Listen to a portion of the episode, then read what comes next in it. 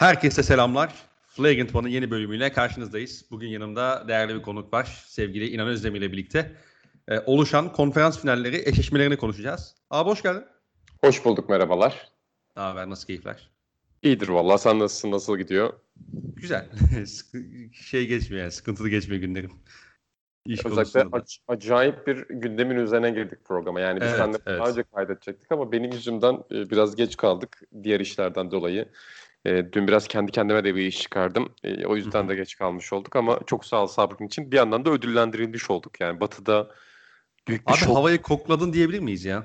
Kesinlikle ki bu arada ben hiç öyle hissetmiyordum. Yani dün biz maçı anlatmaya giderken ya, tabii ki Denver'a büyük şans veriyordum da şey gibi düşünüyordum yani o Golden State Houston serileri gibi hani Houston hissettirecek gelecek ama kapıyı kapatan Golden State olacak gibi düşünüyordum. Fakat yani gördük ki Los Angeles Clippers'la Golden State gibi büyük bir takımın arasında çok ciddi bir karakter farkı var. Ya da Denver Nuggets'la Houston.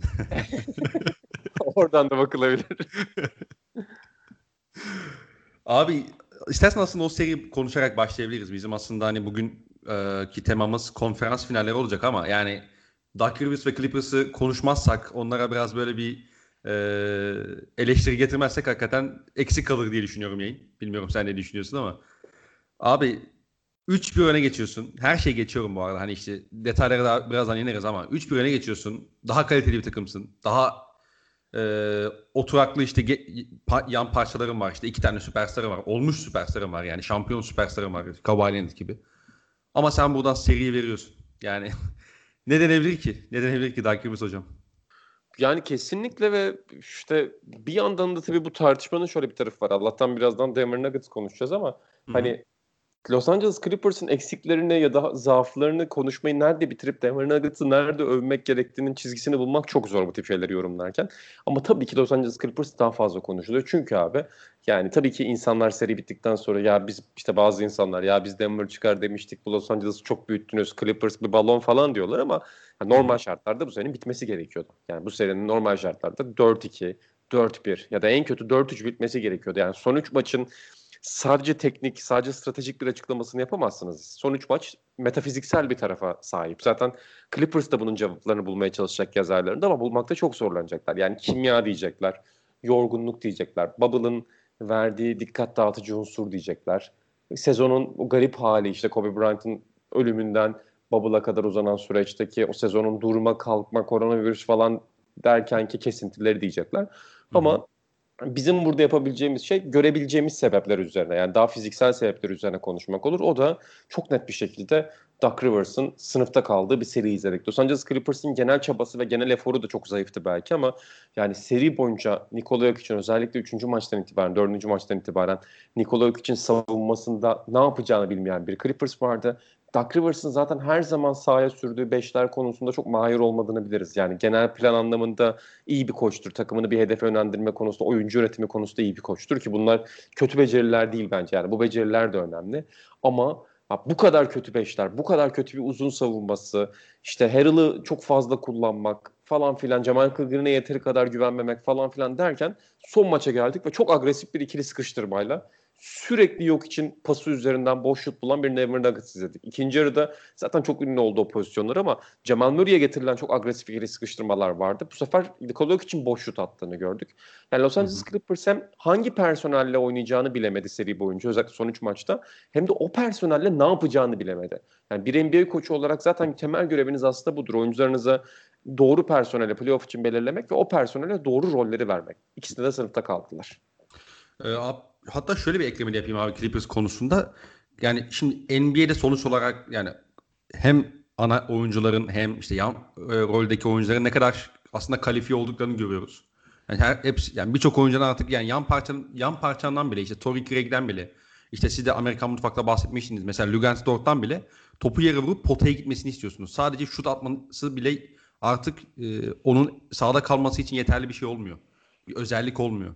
Mesela dolayısıyla sizin belli başlı şeyleri feda etmeniz lazım. Yani Denver şunu demeniz lazım. Denver beni yenecekse bu şekilde yenmeli.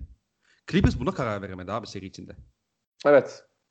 Yani birçok şeyi çok aşırı reaksiyon gösterdiklerini düşünüyorum ben. Yani mesela ye, ben 7. maçın ilk yarısını izleyebildim sadece. 7. maçta şunu görüyorsun. Maça başlıyorlar. Bir anda her şeyi switchliyorlar. Tamam. Ee, ondan sonra bir anda ikili sıkıştırma getiriyorlar. Bir anda ondan sonra da işte işte drop savunması yapıyorlar. Yani işte Murray yok hiç piken rollerinde. Ee, abi yani bir karar verme yani ho- hocam 7. maça geldik artık bunun bir oturmuş olması gerekmez mi? Ve abi hani yok içi kim tutacak? Yani sadece uzun da değil. Bazen Kawhi Leonard ve Paul George üzerinden de denedi onu. Yani ona bile karar veremedi. Her bolaya gitti de şey mi diyorsun takımına? Beyler artık switch yapıyoruz. Beyler artık işte trap yapacağız. Beyler bu sefer hedge yapacağız. İkili sıkıştırmada Murray'e pozisyon vermeyeceğiz. Ya onu da geçtim. İşte diyorsun ya nereden kaybedeceğine karar vermedi. Yani Denver kısaları özellikle 6. maçla birlikte o kadar özgüven yüklenmişlerdi ki. Yani Gary Harris'i, Jeremy Grant'i, Paul Millsap'i işte kendi içinde baktığında Michael Porter ki son maçta Michael Porter iyi oynayamadı yani ona rağmen. Ki rebound katkısı iyiydi bence. Rebound katkısını göz ardı etmemek lazım. Ama bu adamlara o kadar özgüven yükledin ki işte o sahnede Bubble'da seyirci yok. Hani bir yedinci maç atmosferi yaratamıyorsun. Oyuncular üzerine bir baskı yaratamıyorsun. Psikolojik olarak kendilerini çok iyi hissediyorlar. Zaten eğlenmeye çıkmışlar. Kaybedecek bir şeyleri yok. Yani Denver Nuggets dün kaybetse ne kaybedecek? Hiçbir şey kaybetmeyecekti. O rahatlığı bu takıma vermişken sen yani yine Nikola Jokic'e çok aşırı bir baskı yapıyorsun ve Nikola Jokic her seferinde doğru pası buluyor ve her seferinde rebound pozisyonunda da yine aktif olan taraf Denver Nuggets. Hücum reboundlarına çevirebiliyorlar. ikinci şutu bulabiliyorlar.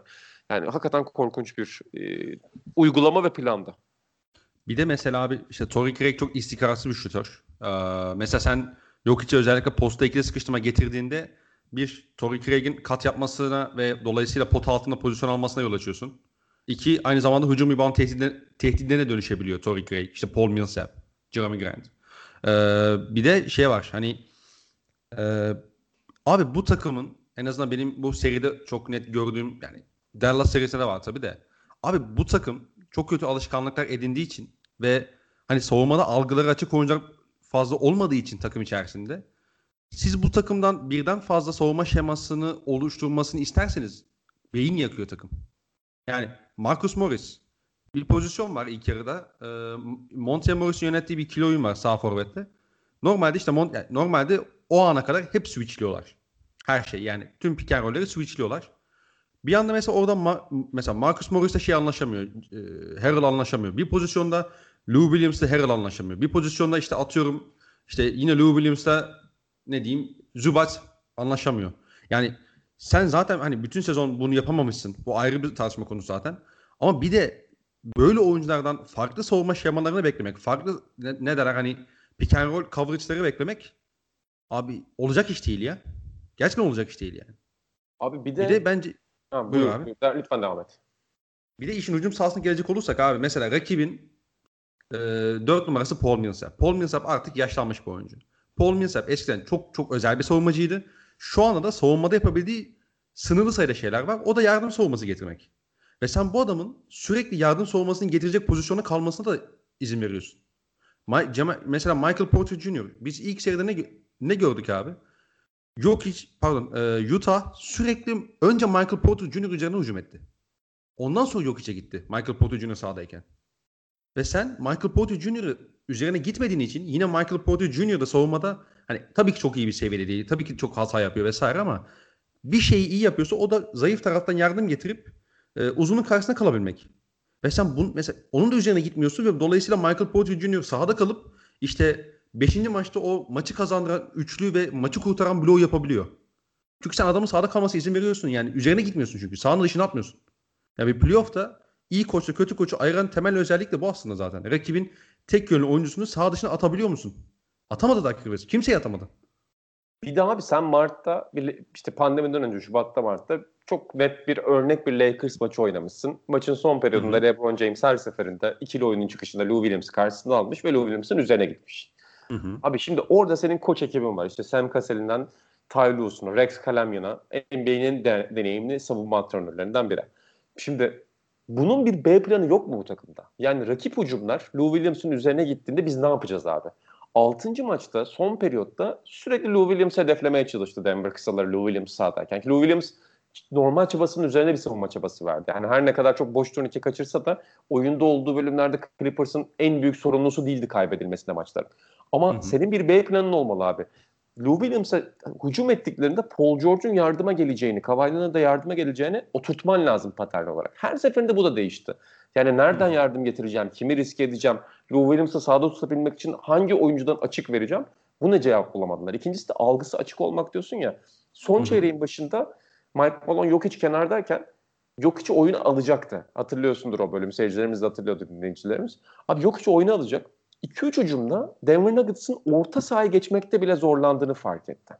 Ve orada anında mola aldı. Çünkü maç 10-12 sayıya gelmişti belki ama momentum olarak Denver'ın biraz düşmeye başlayabileceğini düşünüyordu. Ve anında o molayı aldı. Ama Doug Rivers ilk yarıda her şeyini harcadı ve sürekli hamle değiştirdiği için maç sonunda kenarda oturmak zorunda kaldı. Ve maç sonunda 5 dakika kala bakıyorsun Clippers maçı kurtarmak istiyor ki istemiyorlar. Yani öyle bir vücut dilleri yok. Montrezl alıyor oyuna. Yani rakibe diyor ki baba Montrezl Harrell'ı aldık. Siz gidin Montrezl Harrell'ın üzerine. Niye? Çünkü aşırı reaksiyon verdiği şey. İlk yarının sonunda Montrezl Harrell'ın yüzü dönerek Denver'ın üzerine gitti ve yok için yanından bulduğu sayılar. Evet onlar sana bir sayı getirdi ama sen genel resimde Harrell sahadayken zarar mı gördün? Zarar gördün. Ona aşırı reaksiyon verip hadi bize Harrell kurtarsın diye Harrell alıyorsun. Denver zaten zil takıp oynuyor. Çok rahat bir şekilde hücum ediyor.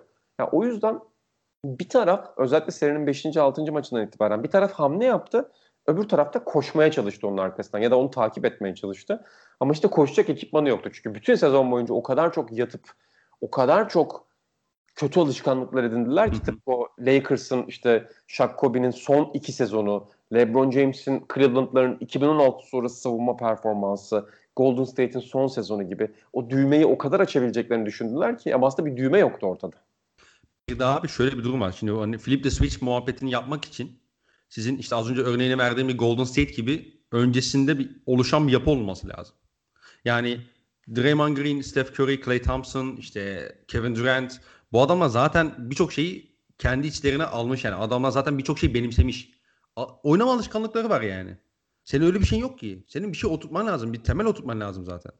Sen onu yapmadan işte takım ya biz çok kaliteliyiz işte playoff geldiği zaman farklı oluruz falan. Abi öyle bir şey yok. O, o bitti yani. Öyle bir devir yok yani. Öyle bir bunu kim yani buna böyle düşünüyorlarsa hakikaten yarın yani direkt istifa etsinler. Yani hiç basketbola falan bir daha dönmesin yani onu düşünen insanlarda. Yani öyle bir düşünce varsa hakikaten. Bir de son olarak şey ekleyeceğim abi. Kültür anlamında da bunu yazmaya da düşünüyorum. Bilmiyorum zamanı olur mu? Clippers'ın Doug Rivers dönemindeki en başarılı sezonu geçen sezondu. Yani Doug Rivers'ın Clippers sezonları başarısız sezonlar aslında. Çeşitli Hı-hı. sebepleri var. İşte Sterling vakası var. Chris Paul'un bir lider olarak takımı belli bir noktadan sonra bezdirmesi var. Blake Griffin ve DeAndre Jordan'ın şampiyon karaktere sahip oyuncular olmaması var. O Clippers Hı-hı. takımlarının Doug Rivers hamleleri yüzünden biraz özellikle başkan olduğu dönemde benchlerinin çok yaşlı olması ve yaşlı benchlerin maçı döndürebilecek savunma ritmine sahip olamaması var. Bir, bir sürü sebep var. Hı. Temelde geçen sene en başarılı sezonunda. Geçen sene bir trollükle neredeyse o başarı elde etmiştim. Yani çok temel bir oyun planın yoktu. Sürekli değişen bir sistemin vardı. Zaten Tobias Harris sezon ortasında takas etmene rağmen bir ritmi tutturdun. E, playoff'ta da hani hakikaten rakibi bezdirmek üzerine kurduğun ve o savunma temeli üzerinden ilerlediğin bir yapı vardı. Ve o yapıda Lou Williams'da Pat Beverly'de Montrezl değerli görünüyordu. Fakat hı hı. işte o tarzı bir değiştirdiğinde yani artık takip edilen, artık incelenen, artık rakip koçlar tarafından hedeflenen takıma dönüştüğünde oyuncuların onu kaldıramadığını da görüyorsun. Yani her oyuncu her tip başarı için hazır değildir. Yani bazı oyuncular bazı seviyeler için vardır ve o seviyelerde çok parlaklardır. Ama bazı seviyelere geldiğinde de sınıfta kalırlar. İşte Draymond Green'in örneğini verdiği 16 maçlık oyuncu tipi diye bahsettiği şey o. Lou Williams 16 maçlık oyuncu değil işte. 82 maçlık oyuncu. 16 maçta onun sınıfta kaldığını görüyorsun. Ee, kesinlikle abi bir de hani şey vardır ya e, ya şimdi Lou Williams geçen sene bu takımın lideriydi ve o takımın lideri olarak sezona girmişti sonuçta. Hani bench'ten gelmesine rağmen takımın en önemli e, en değerli hücum silahıydı sonuçta özellikle Montrezl Harrell'la birlikte. Şimdi geçen sene Lou Williams o karakterde oynaması gerektiğini farkındaydı ya da o role soyulması gerektiğini farkındaydı. Şimdi bu sene olay tam tersi olduğu için Lou Williams muhtemelen şey yapamadı. Yani kendi rolünü de tam bulamadı. Ya zaten savunmada belli başlı defola yaratan bir oyuncu. Zaten hani hücumda oyuncu karakterine baktığında topu elinde isteyen bir oyuncu ama e, tüm bunlara yanı sıra Kawhi Leonard ve Paul George gibi oyuncuların yanında oynamayı da tam şey yapamadı. Ne derler? Hani e, onu benimseyemedi. Ve bu da mesela onun çok e, eksi yazıyor yani. Kesin. Ee, Buradan yani abi Denver'da böyle bir şimdi Clippers gömdük. Tabii haklı sebeplerimiz vardı. Bir de yani Denver'a geçmeden önce çok kısa şey sormak. Sana şeyi sormak istiyorum. Bu Kawhi Leonard'ın e, rolüyle alakalı. Abi Kawhi Leonard'ın da ben hani bu seride özel, özellikle hani izlerken o izlenime kapıldım. Bu biraz hani tamamen hissiyatla alakalı ama abi Kawhi Leonard oynadığı rolü rolden çok memnun değilmiş gibi geliyor bana. Bilmiyorum sen ne diyorsun? Yani ya, her topu çünkü onun üzerinden geçiriyorsun. Abi mesela sadece hücum değil savunmada da çok mutsuzdu seri boyunca. Yani 6. maçtan sonra kim işaret etmişti hatırlamıyorum. Mike Prada mı yazmıştı? Mike Prada yazmıştı. Her ikili oyun savunmasında ya da her işte mismatch'te Paul George'la Kawhi Leonard bir yerlere bir işaret yapıyorlar. Hani sen onu alacaksın ben onu alacağım. Sen onu alacaksın ben onu alacağım. Hani zaten hı hı. maç içinde sen oyuncuların bu kadar kafalarını yormaları, işte oyunculara bu kadar bir plansızlık için attığın zaman ve oyuncular o plansızlık içinde olduğu zaman kaldıramadığını gördük bu oyuncularında. Ama Leonard da o rolde çok kötüydü onu söylemek lazım. Yani Kawhi Leonard'ın hep böyle bir şey üslubu vardır ya işte Doug Rivers da çok bahsetti. Bütün sorunlar bir takımda vardır ama Leonard o sorunlardan azade bir şekilde gelip işini yapar. Yani ondan 30 sayı, 28 sayı, 8 rebound, 8 asist alacağını bilirsin. Yüksek yüzdeli bir orta mesafe alacağını bilirsin. O dün korkunç. Yani işte LeBron James'in bu yerden yere vurulduğu ya da yani Antetokounmpo'nun yerden yere vurulduğu elenme maçları işte geçmişteki LeBron uzun süredir onlardan oynamıyor playoff'ta. Hani 2010 civarlarında kalan maçlardan bir kesit sundu bize. Ve hakikaten yani son çeyrek atış bile denememeleri potaya. Bütün her şeyi görev adamlarını vermeleri. Tabii ki görev adamı bulmak önemlidir. Yani Marcus Morris'i zayıf tarafta bulmak önemlidir. Lou Williams'ı bulmak önemlidir. Shamet'i bulmak önemlidir. Ama o şutu atma şeyini bile almaması çok acayipti. Yani maça küsmüştü, oyuna küsmüştü. Ben yazı çok merakla bekliyorum o yüzden. Yani Doug Rivers ve Clippers özelinde Kawhi Leonard yukarı yönetime, üst kata bir mesajda bulunacak mı bunu merak ediyorum. Ya bir daha abi mesela geçen sezonki Kawhi Leonard hatırla ya da bu sezonun başındaki Kawhi Leonard hatırla. Mesela işte mesela Gary Harris gayet iyi bir savunmacı. Yani çok iyi niyetli, elleri kolay, çok çalışıyor işte oyun motoru yüksek bir savunmacı ama Kawhi Leonard'ı biz özellikle hani sakatlıktan sonraki dönemi de hani daha taze olduğu için geçen sezon ve bu sezonun başı. Kawhi Leonard'a karşı siz ne kadar iyi savunmacı olursanız olun fiziksel anlamda kısa yani yetmiyorsa boyunuz Kawhi Leonard sizin üzerinizden her seferinde o şutu kaldırıp atar. Geçen sene de yapıyordu bunu sezon hatta bu sezonun ilk maçını hatırlarsan Lakers'a karşı yani KCP gördüğü zaman şey yapmıştı böyle hani kendine gelmişti. Kötü girmişti maça. KCP gördü Allah dedi sağ forvetten sağ bloktan patır patır orta mesafeleri üçlüye soktu. Ya bu seride mesela karşısında Gary Harris kalıyor ya da Cemal Murray kalıyor. Yine sürekli uzundan bir perde alma ihtiyacı duyuyor. O da çok garime gitti benim. Ya abi senin karşısında Gary Harris var. Tamam iyi savunmacı da. Senin şutunu bozamaz ki o adam. Bozamaz yani. Kaldırıp işte oyna kendin oyununu. Niye sürekli bir yan parça bulma şeyini duyuyorsun? Niye sürekli bir ikili oyun oynama ihtiyacı duyuyorsun? Biraz da kendi şeyini yap yani. Yapabil çünkü yapacağım bir şey bu zaten. Yapabil yapabildiğim bir şey zaten. O da benim biraz garıma gitmişti yani. Pasörlük tarafı o kadar ön plana çıkıyordu ki hani pasörlüğünü çok geliştirdi, çok geliştirdi diye. Ama aslında temelde yapabildiği şey Kavali'nin köşedeki şutörü bulmak ya da çaprazdaki ilk pası bulmak. Yani öyle çok Hı-hı. detaylı bir Jason Kidd, Jokic ya da LeBron pası veremiyor savunmada. Biraz olduğu karakterden çıktı. Yani muhtemelen Hı-hı. beraber oynadığı parçalar da onu buna zorladı. Yani çok ben Lou Williams'ta ya da Pat Beverley'le oynamaktan hoşlandığını düşünmüyorum. Ki zaten o plansızlık dedik ya mesela son çeyrekte ya da üçüncü çeyrekte bir sekans var abi. Üç pozisyon arka arkaya Pat Beverley bitiriyor. Yani böyle saçmalık olur mu? Bir tanesi de şut soktu okey de. Üç tane ucum arka arkaya niye Pat Beverley'e gidiyorsunuz? Yani orada Hı-hı. zaten koçun ya beyler biz ne yapıyoruz demesi lazım ama yok işte oyun oyun tamamen akışta ve o akışta bir şey bulamadılar.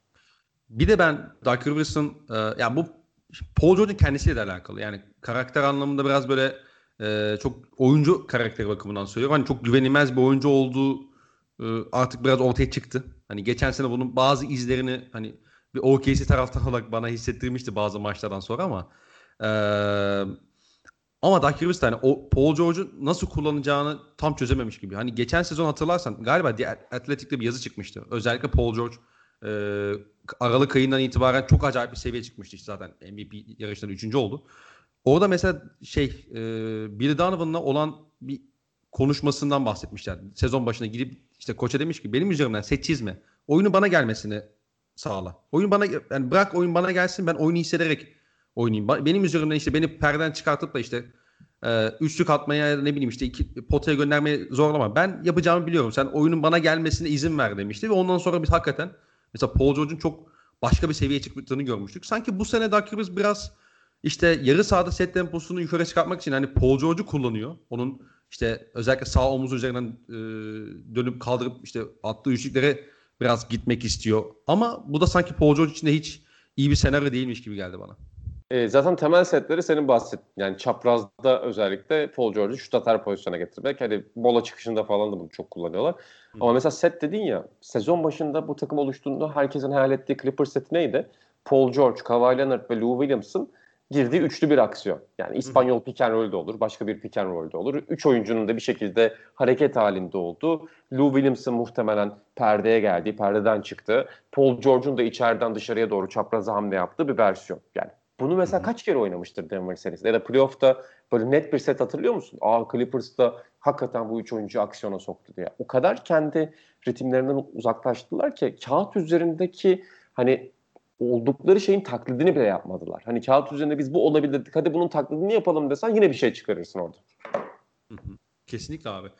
Ee, ya şimdi 20 dakika aşağı yukarı Clippers'ı ayırdık. Şimdi biraz da Denver'ı ayırıp konferans finallerine geçmek istiyorum açıkçası. Yani sonuç olarak e, burada 3-1'den geri dönen ve kazanan bir takım var. Hani e, tabii ki Clippers'ın biz sadece bu serideki problemlerinden bahsetmedik ama abi Denver'da şey e, ya Mike Malone bu seride hakikaten çok ciddi manada saygı kazandı. Çünkü e, özellikle Quinn Snyder'a karşı ben Utah serisinde çok kötü bir iş çıkardığını düşünüyorum. Özellikle seri e, 2-1'e geldik gelene kadar süreçte ilk 3 maçta özellikle facia işler yapmıştı. Aynen ilk 4 maçta hatta abi. Yani ben Denver'ın gelecek koçu değil diye düşünüyordum artık.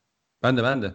Ee, ama işte bir, o serinin bu kadar zor geçmesi aslında e, belki de Mike Malone için bu seriye çok da iyi bir hazırlık e, olmasına yol açtı bu e, Utah serisinin. İşte Jeremy Grant'i ilk 5'e attı. E, Gary Harris'in sakatlandıktan sonra dönmesi tabii çok değerliydi. Özellikle Paul George savunmasında, işte kat işinde. Mesela hani biz ikili sıkıştırmalardan bahsediyoruz. Gary Harris yani müthiş bir kat şey müthiş bir şey abi e, kat yapan oyuncu yani inanılmaz bir kadar. E, o yok için varlığından çok güzel beslendi. Onu onu hatırlattı bize en azından. E, burada ben özellikle Michael Malone'un şeyi e, takdirini vermek istiyorum abi. İkili sıkıştırmalar ve sonrasında çok iyi çalışmıştık. Yani e, özellikle işte olabildiğince Paul Millsap işte o sahadayken e, Torrey Craig ya da Michael Porter Jr. yardım savunmacısı gibi kullanıp e, Jeremy Grant'te Kawhi'ye verip özellikle Kawhi Leonard ve Paul George yani daha işte Paul George, Kawhi Leonard ve Lou Williams ne zaman potaya gittiğinde de sürekli pot altını inanılmaz iyi kararttılar abi. Sürekli ölü noktalardan çok iyi yardımlar getirerek bu oyuncuların aslında sıkıntılı alan, ya da yeterli olmayan alan görüşlerinin e, çok güzel ekmeğini yediler. E, bilmiyorum sen ne düşünüyorsun? Abi en önemlisi de sen işte Doug Rivers konusunda demiştin ya nereden açık vereceğine karar veremedi diye. Hani neyi risk Hı-hı. edeceğine karar. Mike Malone en azından bunu fark etti abi. Yani Denver serisi, Utah serisinin dördüncü maçından sonra 3-1 olduktan sonra belki de o rahatlamayla birlikte bilmiyorum. Hani biz nereden yenilmek istiyoruz sorusuna çok iyi cevap vermeye başladı abi. O seride de uzun süre pick and nasıl savunacağını bulamamıştı. Yani hedge mi yapacaksın, drop mi yapacaksın, yardım mı getireceksin bunu bulamamıştı. Sonra mix bir şey yaptı. Yani tek bir karar vermedi. Ama en azından son 3 maça baktığında Denver Nuggets'ın belli paternlerle savunma yaptığını görüyordun. Tabii ki Gary Harris'in dönüşü çok etkiliydi. Orada Jeremy Grant ilk 5 alması çok etkiliydi. Ama bu seride ikinci maçla birlikte yani birinci maçı bir hissetme maçı olarak söyleyebiliriz. His maçıydı. Ama ikinci maçtan itibaren senin bahsettiğin prensipleri oturttu. Yani biz nereden yenileceğiz abi? Biz Marcus Morris'e o şutu vereceğiz. Biz Landry Shamet'e o şutu vereceğiz. Hatta Lou Williams'e o şutu vereceğiz ama Kawhi Leonard'la Paul George'un özellikle de Kawhi Leonard'ın işini zorlaştıracağız. Paul George zaten kendi işini zorlaştıran bir oyuncu. Hani savunma ona ekstra bir katkı vermesi de kendi kendini psikolojik olarak zorlaştırdı. Ama Kawhi Leonard'ın orta mesafesini zorlaştırdığı ve işte az önce konuştuğumuz gibi Kawhi Leonard'da hadi ben Morris'i göreyim, hadi ben şunu göreyim'e girdiği andan itibaren Denver zaten direksiyon oturdu seride. Kesinlikle abi. Ee, ya bir de yani yok hiç Abi ne, insan ne diyeceğini şaşırıyor bazen ya. Hakikaten. Kelimeler bazen yet, yetmiyor yani yok hiç anlatmak için. Ee, özellikle 6. maçta acayip bir performansı var. Cemal Murray'nin son maçtaki 40 sayısı zaten. Hani e, ben o kadar yüksek değildim özellikle Cemal Murray'e. Ama bu playoff'ta e, kendi safına doğru çekmeye başladı beni de. Abi Denver Nuggets yani genel olarak benim hani Amerikan mutfakta da söyledim bunu. Bu karakterde olduklarını bilmiyordum. Çok şaşkınım. Yani bu ben karakterde de, olduklarını düşünen insanlar da varmış ki onlara saygı duyuyorum. Ama ben Hı-hı. hiç düşünmüyordum abi. Ben hani Malone'a dair hala soru işaretlerim olabilir ama bu noktada Mike Malone tartışacak değilim. Yaptığı işin önünde saygıyla eğilirim abi. Ama onun dışında hani Jamal Murray'nin geldiği şu hale ne der? Bir de şey takıntısı var ya, aset takıntısı var ya hepimizde. Gelecek ne olacak? İşte Denver Nuggets 2025'in şampiyonluk adayı olacak mı? Abi kimin umrunda? Yani şöyle bir playoff izletebilmek seyircine zaten şampiyonluk demek aslında bir, bir anlamda. Yani Denver Nuggets zaten 30 senedir her 10 senede 3 kere şampiyon olan bir takım değildi ki. 80'lerde, 90'larda, 2000'lerde saygı duyulan bazı takımları, kadroları oldu. Ama zaten sen seyircine şöyle bir serüven izlettiysen Cemal Murray olarak, yok olarak işini yapmışsın demektir abi. Gelecek sene o adımı tekrar istikrarlı atamayabilirsin. Gelecek sene normal sezonda Cemal Murray yine affedersin sıçabilir belli noktalarda ya da formsuzluk yaşayabilir ama budur yani zaten istediğin bir basketbol seyircisi olarak budur ve bunu gösterler. Bir de şunu ekleyeyim abi. Yok için ben son maçından da inanılmaz etkilendim. Yani 6. maç Hı-hı. genel bir başyapıttı. Ama son maçtaki rahatlığı ve savunma performansı benim gördüğüm evet, en evet. Nikola Jokic savunma performansı birinci maç. Yani boyalı alanda bir caydırıcı olarak Nikola Jokic'in böyle oynayabileceğini hayal etmezdim. Çok istekliydi abi özellikle birkaç pozisyonda mesela Paul George ya biraz Paul George'da da var tabii yani dönüp dolaşıp onu eleştirmeye geliyoruz ama e, yani normalde hiç yapmadığı şeyler yaptı yani pota korudu işte Kawhi Leonard'ın mesafesine çıktı el gösterdi e, çok efor oynadı yani zaten triple double yaptı hani 10, 13 sayıda kaldı galiba ama hani çok yani inanılmaz bir skor gücünde değildi ki bu biraz tabii rakibin de savunma şemasıyla alakalı. Bir de bu playofflarda iki noktada ben e, Nikola Jokic bu belki biraz men, bence biraz mental ama e, iki noktada çok e, kendini geliştirdiğini düşünüyorum. Bir, çok daha fazla üçlüye kalkıyor. Bu çok farklı kanallar açıyor yani Denver hücum için. İki, abi Nikola Jokic sadece topla birlikte hücumda oyun kuram kurabileceğini değil de aynı zamanda bir perdeci olarak da hücuma e, ekstra şeyler katabileceğini farkına vardı bence. Ve bu Denver'ın hücumunda yine çok farklı bir boyut kazanıyor. Çünkü işte az önce bahsettiğim gibi yani üçlü işte genelde pick and pop üzerinden oynuyor. Şimdi bu pick and pop'ı savunmanız çok kolay değil. Çünkü yok hiç mesela, mesela işte Carl Anthony Towns gibi adam değil yani şu bakımdan. Pick and pop'tan sonra sen işte üçlüyü savundun diyelim. Towns mesela o ince pasları atacak bir adam değil. Ama mesela yok hiç sen pick and savunmadığında kaldırıp üçlünü atabilir. Sen pick and savunayım derken bazı şeylerden fer, e, feragat ettiğinde o boşlukları yine çok güzel besleyebilir.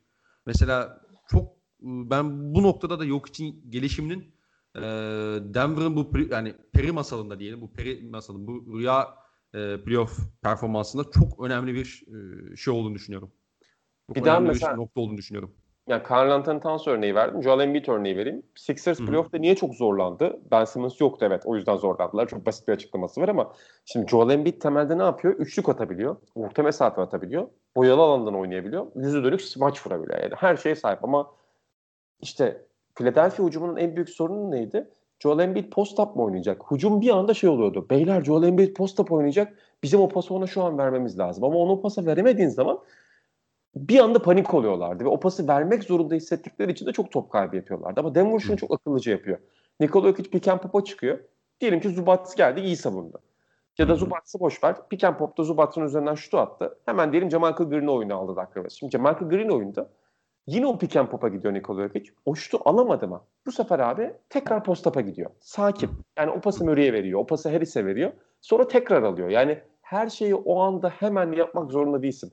Birkaç saniye daha ağırdan alabilirsin. Yani onun o yavaşlığı, o kendi ritmi bir basketbol zekası olmaktan çıkıp artık 24 saniyeyi mükemmel şekilde kullanabilen bir strateji dehasına dönüştü.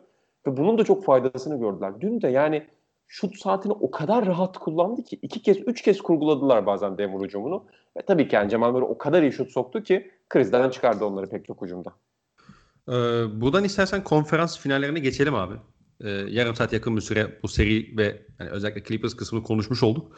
İstersen hani Denver'dan devam etmişken e, direkt Lakers e, Denver Nuggets serisiyle başlayalım. Şimdi e, Denver'ın hani neler yapabildiğini aslında az önce e, de anlattık. Nelerin tehdit haline geldiğini anlattık. Burada da Los Angeles Lakers'ın de çok değerli bir silah var. O da Anthony Davis. Yani yok için yapabildiği birçok şeye direkt cevabı olan bir oyuncu Nicole, e, Anthony Davis ki normal sezondaki maçlarda da e, yok üzerindeki e, üstünlüğünü hatırlıyoruz hepimiz. Aynen öyle. Bir de yani temel oyunun ne senin Denver olarak? Nikola Jokic, Jamal Murray pick and roll'ü ve pick and pop. İkisine de bir cevabım var Anthony Davis'le. Yani Anthony Davis ikisine evet. de çıkabiliyor. Cemal Murray'le de birebir kalabilir ki çok istemezsin yani sonuçta faal problemine girer. Ama Nikola Jokic'e de kalıyor. Burada tek problem şu olabilir belki. Maçın kaç dakikasında bu ikili oyun savunmasına Anthony Davis koyacaksın? Yani Lakers'ın stratejik olarak şu anda karar vermesi gereken şey şu. Be- kısa 5 tuttu. Hani kendilerince kısa 5. Bayağı uzun olan kısa 5'leri tuttu. Ama Frank Vogel yine bu seriye Mark Morris 4 numarada mı başlayacak yoksa hazır yok hiç de eşleşmişken Millsap de sahadayken hani ben Anthony Davis'i ya da LeBron'u Millsap'te kullanayım. Ee, işte bir tanesini Jeremy Grant'te kullanayım. 5 numarada da Dwight Howard ve Javel McGee yok içe faal yapan ve faal haklarımızı dolduran hani faal problemine girmesi bize kriz yaratmayacak oyuncular mı olsunlar? Hucumda da oyuncuların atletizmini biraz yok içi yormakta kullanayım mı diyecek. Hani bu ikisinden birine karar vermesi çok önemli. Ama Clippers'a göre Lakers'ın biraz daha eşleştiğini düşünüyoruz. Yani Denver Nuggets'a karşı psikolojik olarak da daha iyi geliyorlar. İyi oldukları alanlarda iyi olabileceklerini gösterdiler. Playoff'un başına, bubble'ın başına göre çok sınıf atladılar. Hani ara vermek belki paslanmalarına yol açmış olabilir ama ne yapmaları gerektiğini ve onu nasıl yapacağını bilen bir takım var. Sadece hangi yoldan bunu yapacağına karar vermek zorundalar. Ee, bir de bunun yanı sıra LeBron James'in de çok başka bir mentaliteyle sahaya çıktığını görüyorsun abi. Özellikle e, Houston serisindeki o son maçta mesela. Ya, maça bir başladı. Ya beyler bu maçın uza yani bu serinin uzama ihtimali yok. Ben bu seriyi bugün bitiriyorum maç oynadı. Ve de bitirdi zaten. Yani Houston'da biraz yardımcı oldu sağ olsunlar. Ee, ama burada LeBron'un çıktığı bu mental seviye de özellikle hani Lakers'ın zaten hani işte olası bir Clippers eşleşmesinde de yine önemli şey olacaktı. Ee, en önemli gücü olacaktı muhtemelen ama işte Denver'a karşı mesela şey yok. Mesela nasıl diyelim e, o mental seviyeyi mesela nasıl karşılayabilecek misin sen bir kere bir kere takım olarak yani LeBron'un çıktığı hani şu anda ligin en iyi oyuncusu. Yani en azından kalan oyuncular arasında herhalde gözümüz kapalı LeBron James'in e, kalan en iyi oyuncu olduğunu söyleyebiliriz. Dolayısıyla Şimdi bu adamın çıkacağı o mental seviyeyi, o koyacağı ağırlığa sen ne kadar cevap verebileceksin? Genç bir takımsın evet. Yedi, sürekli 7. maç oynuyorsun. Sürekli 3-1'den geliyorsun. Okey. Ama karşı tarafta da bu sefer e, o inişler çıkışları yaşayan bir Paul George ya da işte hani takımına küsen bir Kawhi Leonard olmayacak. Bu şampiyonluğu sonuna kadar isteyen bir LeBron James ve Anthony Davis olacak en nihayetinde. Evet yani tünelin ucundaki ışığı gördü ve hani Kawhi Leonard seni psikolojik olarak yıkabilir ama kendi çapında, kendi halinde bir şekilde yıkar onu. Ama Hı-hı. LeBron'un seni yıkarken bir buldozer efekti var. Yani o hafif tiyatro bakışları var ya onun sinirlenir gibi yaptı. Aslında sinirlenmediğini biliyorsun. Boston maçını bir kenara koyuyorum. Yani o 2012 Boston bakışının ben gerçek olduğunu düşünüyorum. Ama bu playoff'ta yapıyor ya böyle dişlerini sıkıyor falan. Evet, evet, evet. Onlar biraz tiyatro. Ama o tiyatronun sahada bir karşılığı var abi. Cemal Murray'i sürekli pick and roll'e yok hiç sürekli pick and roll'e soktuğunda, onların yanından ya da üstünden geçtiğinde, sonra dişlerini sıktığında biraz o tiyatronun gerçeğe dönüştüğü anın etkisini hissediyorsun önünde. O yüzden de tabii ki Clippers'a yaptıkları savunmanın bir benzerini LeBron'a yapacaklar. Yani kenardan çok agresif yardım getirecekler. Geri Harris, Jeremy Grant ve Paul Millsap o açıkları kapatmak konusunda çok başarılı olacak. Ama burada eğer Lakers bıraktığı yerden işte Caruso'nun, Rondo'nun, KCP'nin, Kuzma'nın şut sokabildiği yerden devam ederse serinin başı da rahatlar. Ama Lakers'ın krizi şu olur. Eğer o şutörleri devreye sokamazsa Anthony Davis de Nikola için o acayip garip sokak basketbolunda bir faal problemine girerse ki ben girebileceğini düşünüyorum belli maçlarda eğer birebir eşleşirlerse. işte o zaman sıkıntı olabilir. Yani aynı şekilde yok işte faal problemine girecektir belli eşleşmelerde ama hani Lakers'ın krize girebileceği iki senaryo bu bence bu seride. Ee, bu da bence Lakers'ın e, mesela Clippers konusunda söylemeyi unuttuğum bir nokta vardı. Ee, Lakers'la bunu bağlayabilirim diye düşünüyorum. Ee, abi mesela LeBron, Anthony Davis pick and roll oynandığını farz edelim. İşte LeBron, işte, işte Anthony Davis 5'e geçiyor, yok işte eşleşiyor. Ve şimdi sen LeBron üzerinde iki kişi kaldığın zaman mesela Anthony Davis o dördü üçleri çok kolayca yönetebilecek bir adam. Mesela Clippers'ın da en büyük sıkıntılarından biri bence oydu geçen seride. Hani ne e, Ivica Zubac ne de Montrezl Harrell dördü üçlerde doğru kararları veremiyorlar. Yani bu böyle oyuncular değiller. Ama mesela Anthony Davis o short roll'den sonra yani pozisyona göre işte bir şey yani biri potaya gidip bitirebilir. Zayıf taraftaki şutları bulabilir. Kat varsa katı besleyebilir.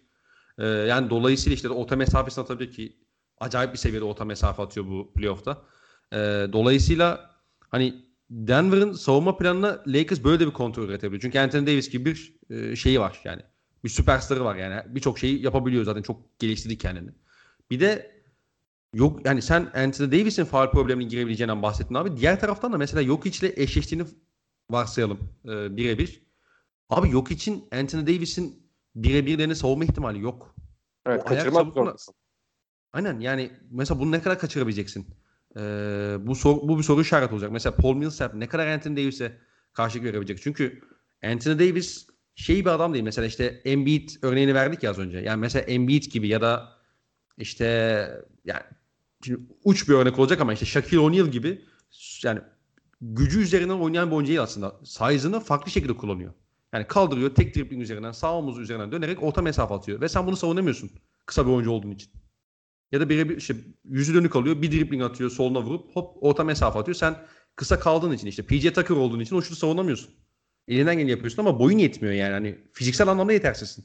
Paul Millsap yine hem ayak çabukluğu konusunda hem de e, size konusunda Anthony Davis'te biraz şey kalabilir. Biraz e, kısa kalabilir. Dolayısıyla hani burada nasıl bir cevap bulacak e, Mike Malone onu, onu görmek için de ben sabırsızlanıyorum açıkçası bu seri için. Bir cevap yok abi. Yani bazı eşleşmelerin cevabı yoktur sonuçta. Hani Lakers'ın da mesela Murray'e seri başında bence net bir cevabı olmayacak. Yani bence Caruso'yu seri içerisinde oraya monte edecekler ama seri başında onlar da bir hani biz Jamal Murray'i kimle durduracağız kafasını yaşayacaklar ama diğer taraftan Clippers'a göre Lakers şöyle bir avantaja sahip bence. İşte az önce Clippers'tan bahsederken belli planlarında çok eksik kaldılar. Sonra da uygulayamadılar. Zaten olmayan planı da uygulayamazsın o ayrı. Ama hı hı. Lakers'tan şundan eminiz abi. LeBron James basketbolu 2013 ya da 14'ten beri mismatch'i bulmak ve mismatch'in üzerine hani suyunu çıkarana kadar kullanmak üzerine kurulu. Yani bugün bizim bildiğimiz modern playoff basketbolunun temelini yaratan oyunculardan biri LeBron sonuçta. Geçmişte de bu vardı ama LeBron bunu ekstrem boyuta taşıdı. Mismatch bulma işini. Bu seride de abi Clippers'ın çok az yaptığı bir şey yapacaklar. Sürekli yok hiç ya da Murray'nin üzerine gidecekler. Bazı pozisyonlarda yok için yavaşlığını kullanacak LeBron ve AD. Ama genelde Murray'nin üzerine gidecek. Murray ile LeBron'un post-up'ta birebir kaldığı pozisyonda sen yardımı getirmek zorundasın. LeBron o yardımda hem lob pası atabilir Anthony Davis'e ya da oyunda varsa Dwight'a ya da o şutörü bulabilir. O yüzden Lakers bu açıkları bulacak. Yani Denver'da belli açıklar bulacak ama Lakers mismatchlardan daha büyük açıklar bulacak. Ee, şey konusunda ben hani biraz farklı düşünüyorum. Hani mesela e, Cemal Murray işte bir 6-3 guard değil de bir 6-7 forvet olsaydı Lakers'ın daha fazla başını ağrıtabilirdi bence. Yani Lakers'ın onun üzerine atabileceği bir hani farklı bedenler var. İşte Caruso değerli bir savunmacı. İşte KCP atabiliyorsun karşısında. İşte Rondo işte gördük ki savunmada sana katkı verebilen bir oyuncu. İşte yardım savunmasında olsun ya da e, işte birebir savunmada olsun e, Harden karşısında ya da Westbrook karşısında. Dolayısıyla hani ben Cemal Murray'i belli oranda sınırlandırabileceklerini düşünüyorum. Ee, yani forvet sıkıntı forvet savunmasındaki sıkıntıdan hep bahsederdik yani sezon genelinde zaten hani tüm NBA takip edenler Lakers konusunda. Ama ben işte yani mesela Portland serisinde çok iyi iş çıkardıklarını düşünüyorum. İşte Houston serisinde de bence fena iş çıkarmadılar. Ee, bu seriden Cemal Murray'e karşı e, hele bir de iki tane çok yoğun bir seri oynamış Cemal Murray'e karşı e, Lakers kısalarını ben çok hani e, kötü bir iş çıkaracaklarını düşünmüyorum. Yani Caruso özellikle bu noktada bence değerli bir e, yani o X faktör olabilir yani özellikle kısa savunmasında.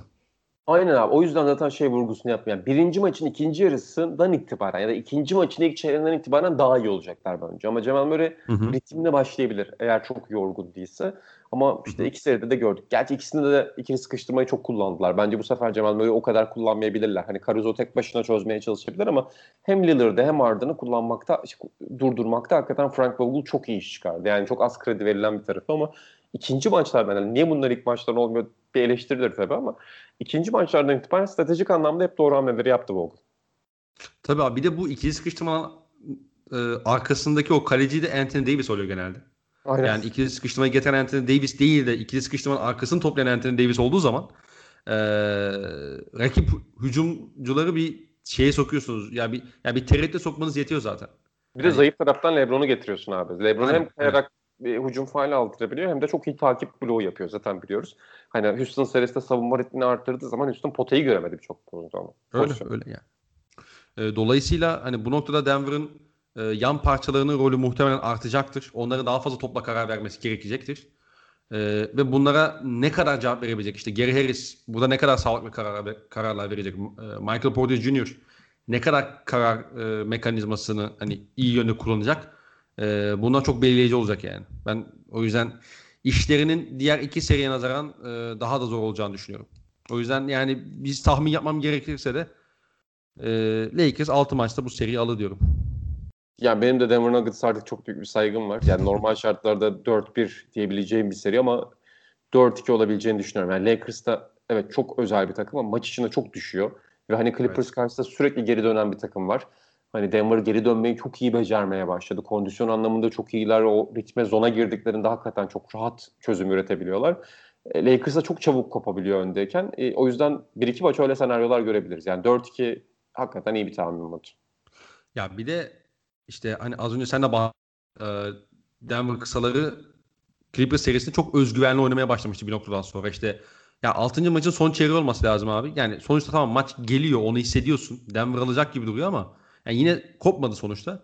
Yani Cemal Murray mesela ikili oyundan ikili oyun çıkışında bir behind the back pas falan deniyor böyle. Hani tamam işte isabetli de oldu. Yani şey değil Curry'nin meşhur o 7. maçtaki pası gibi sonuçlanmadı ama o da şeyi görüyorsun işte o o özgüveni yakaladı. O şeye o zona girdi e, Denver oyuncular.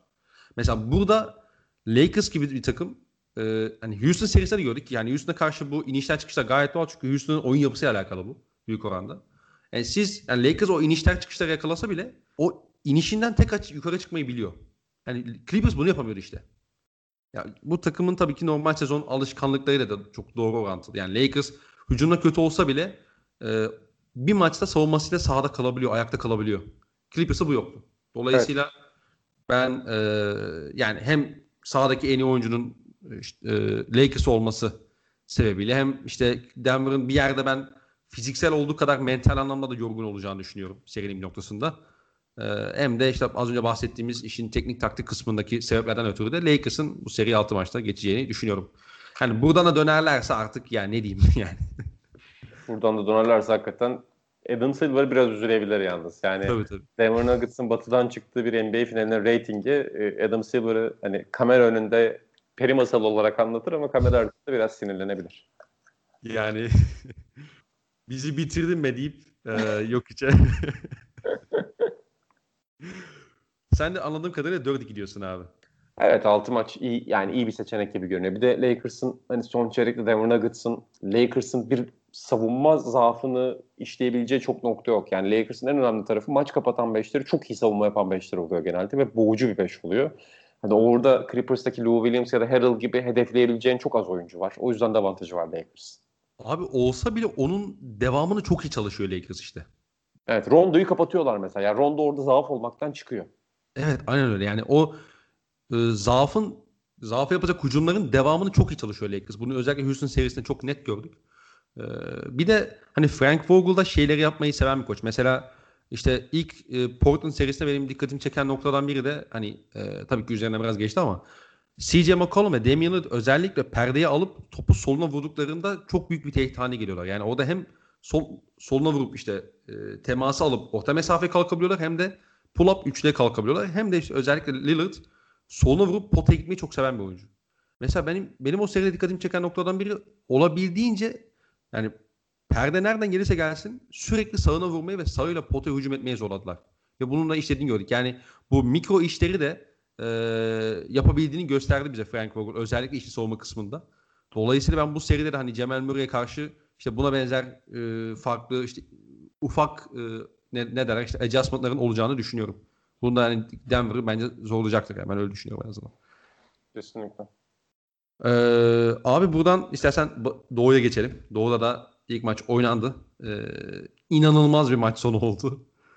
Yani e, Bam Adebayo saçma sapan bir blokla maçı kurtardı. Ondan önce yani Jimmy Butler'ın aldığı bir basket faul var ki yani o bloğun gölgesine kaldı ama inanılmaz bir şey soktu şeyin üzerinden.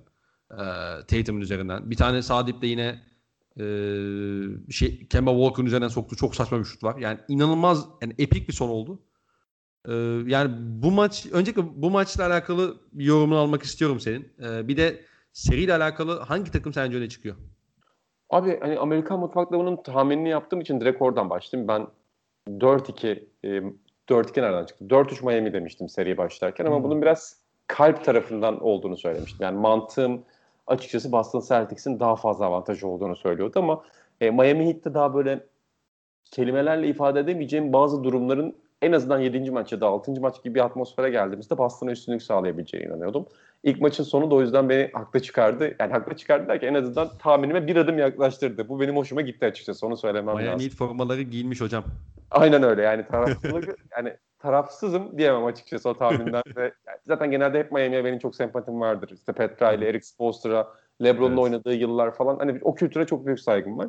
E, o yüzden de ilginç bir maç sonuydu. Bir de bizim yayına girerken falan bir hengame içindeydik abi. Sürekli işte bizim o tip yayınlarda şey çok oluyor. Özellikle bir önceki maç uzatmaya gittiyse şimdi ESPN maçı olmasına rağmen ESPN yayına girecek mi? Hani Esport'ta onu bekliyorsun mesela ya da Anladım. o maçın bitmesini bekleyecek falan. Hakikaten acayip bir böyle heyecan dalgası içinde izledik Uğur Ozan'la birlikte. Hı-hı. Ama abi inanılmaz bir seri olacağı bir kere çok açık. Yani iki evet. takımın da çok iyi yaptığı şeyler var savunmada. Hücumda çok iyi yaptıkları şeyler var.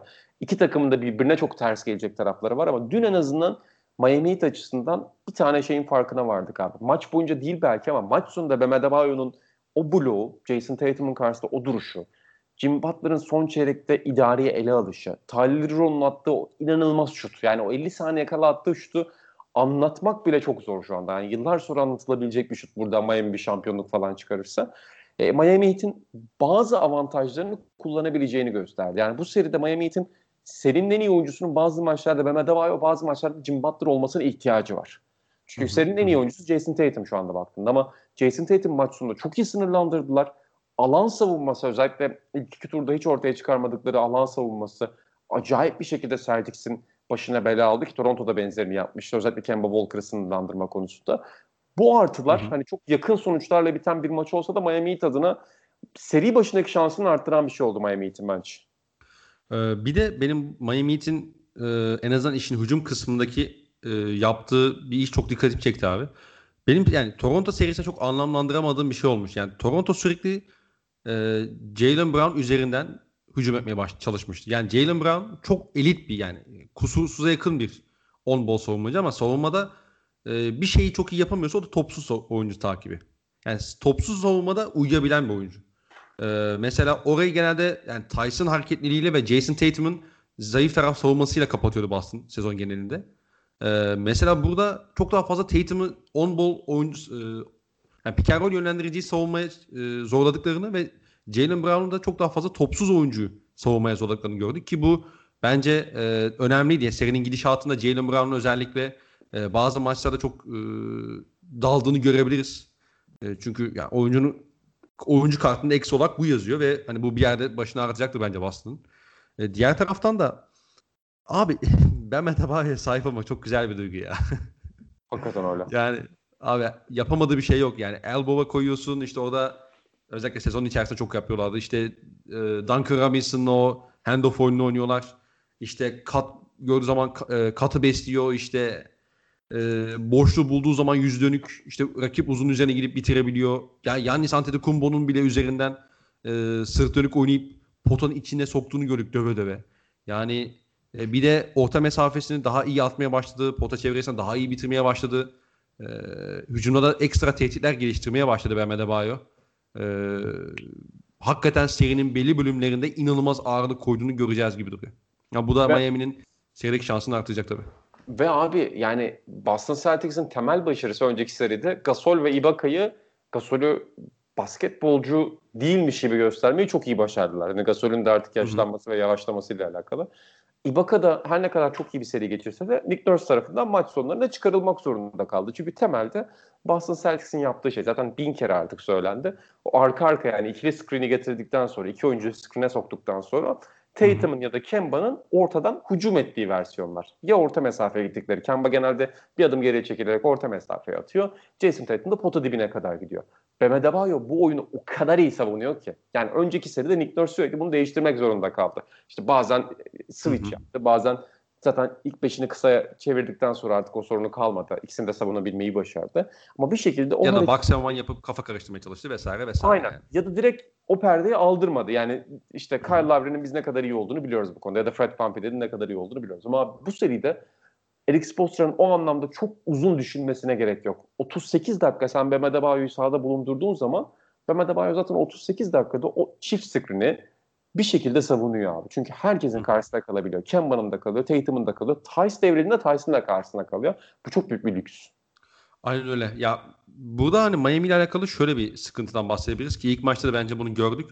E, Duncan Robinson çok büyük bir faktör olamayacakmış gibi duruyor bu seride. Ve bu Miami'nin özellikle yarı saha hücumuna biraz e, şey yapabilir. Yani Tyler Hero değerli bir oyuncu. Özellikle hücumda e, Duncan Robinson'dan daha fazla şey yapabiliyor. Ya, pick and roll yönlendiriyor, potaya kadar gidebiliyor. İşte ters eliyle bitirebiliyor. E, ayak fundamentalı bayağı gelişmiş bir oyuncu. Yani bir çaylak oyuncu olmasına rağmen bu footwork'leri gene gayet iyi yapıyor. Alan görüşü daha iyi vesaire ama Duncan Robinson'ın özellikle hani o işte tepede çok şey yapıyorlar. İşte elbow'da ya da işte atıyorum ne diyeyim işte tepe e, forvette Bam Adebayo topu aldığında genelde Jimmy Butler üzerine oynuyorlar bunu. İşte e, Duncan Robinson o da gelip back screen yapıp dışarıya çıkıyor. Ve dolayısıyla bu hem Butler'ın potaya kat yapmasına yol açıyor. Hem de dışarıya çıkıp e, Duncan Robinson'ın bir 3 sayı tehditine dönüşmesine yol açıyor. Bu hücumda hani o çok kullandıkları bir oyun. Mesela o olmadığı zaman hani bu oyunun e, o kadar şey e, Duncan Robinson varken ki tehdidini oluşturmuyor en nihayetinde. Ama ya da işte sağdaki varlığı bile yetiyor zaten yani. Yardım getiremiyorsun oyuncunun üzerinden. E, mesela onun sağ dışına atılmak zorunda kalması Miami'yi uzun vadede e, biraz sıkıntıya düşürebilir seri içerisinde. Çünkü bu oyuncunun sürelerini daha fazla işte Iguodala'ya vermek zorunda kalacaksınız. İşte Derek Jones Jr.'ı daha fazla kullanmaya başladığını gördük geçen seriye nazaran. Hani bu oyuncuların şu performansına biraz daha fazla kalacaksınız. Ee, ve bu da Boston'ın tabii ki isteyeceği bir şey. Yapmak ben, amaçladığı bir şey zaten. Ben buna bir yandan daha çok hazırlıklı olabileceklerini düşünüyorum. Çünkü bizim son 10-15 seneyi düşünelim.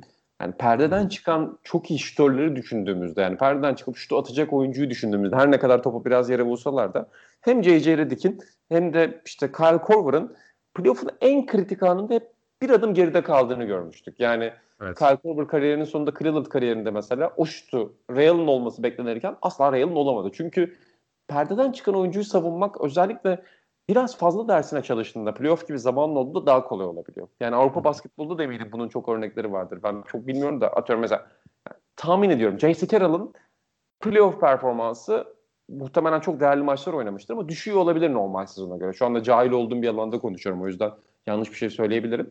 Ama yani ben de çok e, bu bu bilgiyi doğrulama konusunda şey yapamayacağım abi ben de pek izlemediğim için. Ama, ama evet yani mantığı ya, mantığını anlıyorum.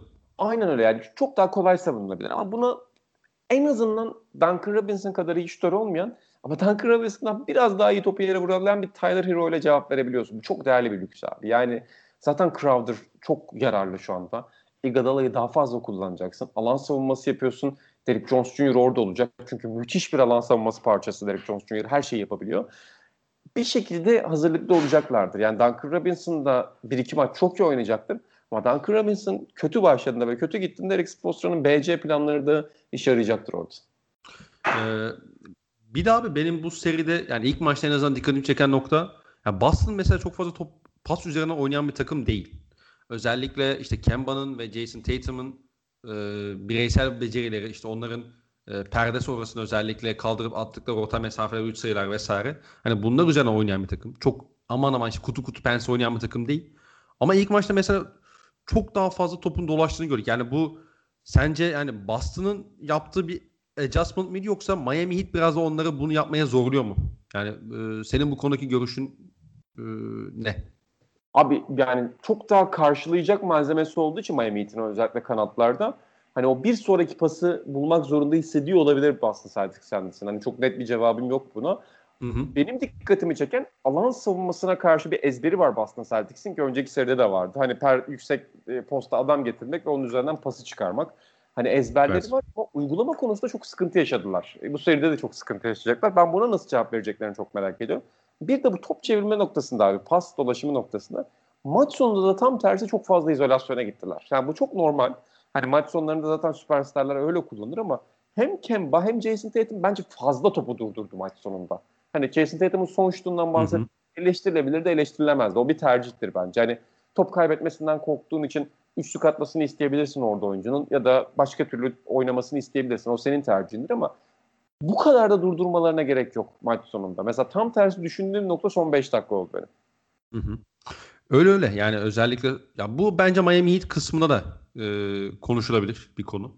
Ya onlar da özellikle o son işte 5 dakika uzatmada çok fazla hani tamamen Kemba üzerine oynamaya çalıştılar ki bu haklı bir sebep yani sonuçta. Ee, rakibinizde Kemba Walker varsa ve sizde özellikle Jimmy Butler varsa o eşleşmeyi yakalamak istersiniz. Ee, o yüzden hani son işte totalde 10 dakikayı izlemek biraz şeydi tabii. Yani e, ilk e, bölümdeki basketbol nazaran çok daha farklı ve biraz izlemesi biraz daha zor da açıkçası ama e, yani evet ya bunu anlayabiliyorum sonuç olarak yani yorgunluk da bu işin içine giriyor. İşte top kaybı yapma riskini olabildiğince azaltmak istiyorsun. Dolayısıyla yani açık alan vermek için vesaire. Ama bunun evet özellikle Boston tarafında biraz daha değişmesi lazım. Çünkü her ne kadar Jason Tatum ve Kemba Walker bu noktada önemli oyuncular olsa da karşı tarafta bu işi artık bambaşka seviye çıkarmış bir NBA'de maç sonlarına hani güvenebileceğiniz herhalde e, en değerli 3 oyuncudan biridir Jimmy Butler. Yani geçen sezon da yapmıştı bunu. Hani hoş Kawhi'nin e, onu engellemişti ama e, bu sezonki playoff e, eşleşmelerinde özellikle yani Bucks serisinde de işte Indiana serisinde de bu seride de e, Jimmy Butler'ın bambaşka bir noktaya çıktığını görüyoruz yani özellikle maç sonlarında. Ve abi dün 6 faal attı aslında ama 10-12 faal atacağı birçok maçta olacak yani. Zaten temel evet. başarısı o. Yani maç sonlarında bir oyuncu niye fark yaratır? Faal atışı alabilir. Serbest atış çizgisine gider ve yüksek yüzdeyle o faalleri isabeti çevirir.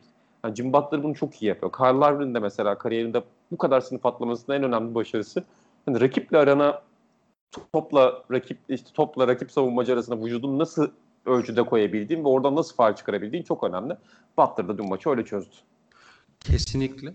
Ee, ya mesela Boston tarafında bence kritik nokta da şu olacak serinin devamında. Hani Gordon Hayward'ın ne zaman döneceğini bilmiyoruz ki galiba e, döndükten sonra yine e, eşinin evet, yine... doğumu sebebiyle aynen e, Bubble'ı terk edecek gibi duruyor. Dolayısıyla hani ondan da çok faydalanamayacaklar gibi duruyor ki bu özellikle e, Miami'nin zone savunmasına karşı çok önemli bir silah olabilirdi e, Gordon Hayward.